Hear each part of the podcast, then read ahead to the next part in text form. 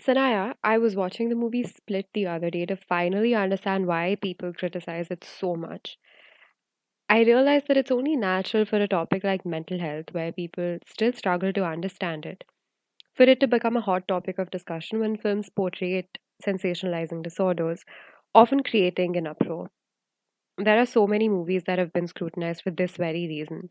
They romanticize mental illnesses, make a mockery, or they twist mental illnesses into dangerous, spooky, and haunted afflictions. In fact, research shows that while people's awareness of mental health has increased, the majority remains ill informed on the matter. I know. The issue is also that these terrible representations are inaccurate and harmful to the audience's perception formation, but their roots lie in the historical treatment of mentally ill patients.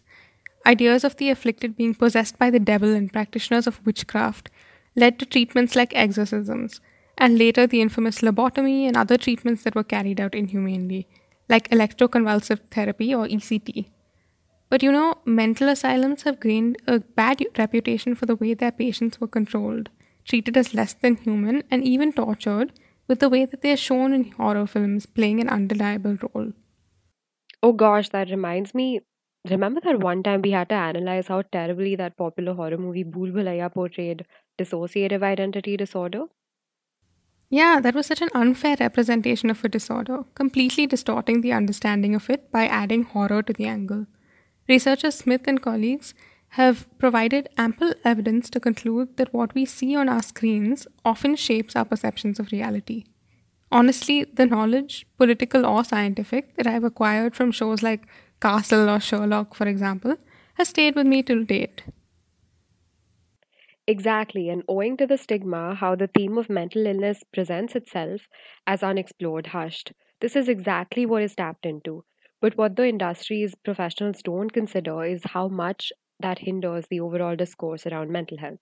It stirs negative stereotypes, misinformation, flawed attitudes, adding to barriers for people dealing with mental illnesses. True, and the way that translates into the life of someone dealing with a mental illness is extremely negative. Researchers Das et al. explain that it ends up isolating them further, affecting help seeking. It impacts how the family receives diagnosis, and furthers the social implications. So, this sensationalization of a mental illness helps with money making at the box office, but it comes at the cost of real people who deal with the mental illnesses. Yeah, and this despite the fact that film as a medium carries great potential to educate the audience, carrying implications for clinical practices and social justice, but we are still far from actualizing that potential. We still very much use violence and stereotypic traits to depict illnesses. I agree, and in fact, even mental health professionals are portrayed in a misleading manner. Researchers Pirkis et al. discuss the kinds of practitioners that are depicted in the movies. They categorize them into Dr. Incompetent, Dr. Evil, or Dr. Wonderful. They either made fun of, deeply feared, or mistreated at the hands of the client. And as I mentioned earlier, practices such as ECT and lobotomies are often used as devices to add to the melodramatic effect, simply ignoring consent and basic rights. Think about it why is medication therapy just not popular in movies at all? Because it isn't as interesting cinematically, and when it is, it's often showed with harmful usage without prescriptions. Hmm. We know we have been a bit cynical and dissed the silver screen way too much. This is not to say that there are no positives. India too has seen a positive shift in the narrative through movies, especially in the last decade. Hasee Toh Phasee, for instance, portrays anxiety disorder quite accurately. Even though they focus on a high functioning, high achieving character, it's a step forward. Dear Zindagi is another film that changed the conversation. It focuses on both the disorder, depression, and the treatment, a healthy therapeutic alliance that help the character manage and understand her mental health. Yeah, and I have faith that similar movies in the future will propel a more conducive narrative. Just like how some game changing Hollywood movies really informed policy and change makers.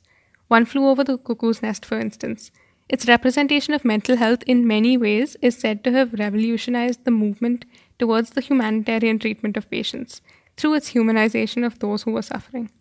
Even the movie Girl Interrupted shows an empowering image of a 17 year old girl that helped several people understand their own bipolar disorder and other antisocial disorders better. So, yes, despite their flaws, films in a lot of ways help individuals see their illnesses with and through other people as well. Especially those who struggle with acceptance can really benefit from movies, realizing their patterns, actions, and roots, and um, encouraging help seeking behaviors. Yeah, and I have faith that similar movies in the future will propel a more conducive narrative. Just like how some game changing Hollywood movies really informed policy and change makers. One Flew Over the Cuckoo's Nest, for instance. Its representation of mental health in many ways is said to have revolutionized the movement towards the humanitarian treatment of patients through its humanization of those who were suffering. Even the movie Girl Interrupted shows an empowering image of a 17 year old girl that helped several people understand their own bipolar disorder and other antisocial disorders better. So, yes, despite their flaws, films in a lot of ways help individuals see their illnesses with and through other people as well. Especially those who struggle with acceptance can really benefit from movies, realizing their patterns, actions, and roots, and um, encouraging help seeking behaviors. So, in conclusion, we want to leave you better informed with regards to how one has to be careful when engaging with cinema and psychological disorders. Movies can act as a double edged sword. We need to understand how to handle what they bring to us with care and a critical lens. On one hand, they can act as a vehicle to facilitate discussions about people's fears and misconceptions pertaining to mental health, and we work to address these issues. On the other hand, they feed the misinformed people, furthering the social stigma. Therefore, mental health, as represented in cinema, should be seen as a starting point, whether it is to challenge what they are saying or to understand mental health better. See whether the movie is educating the public or whether it is isolating the afflicted. Does the movie romanticize or sensationalize the illness or does it normalize it? Does it stray further from social justice or does it help reframe issues?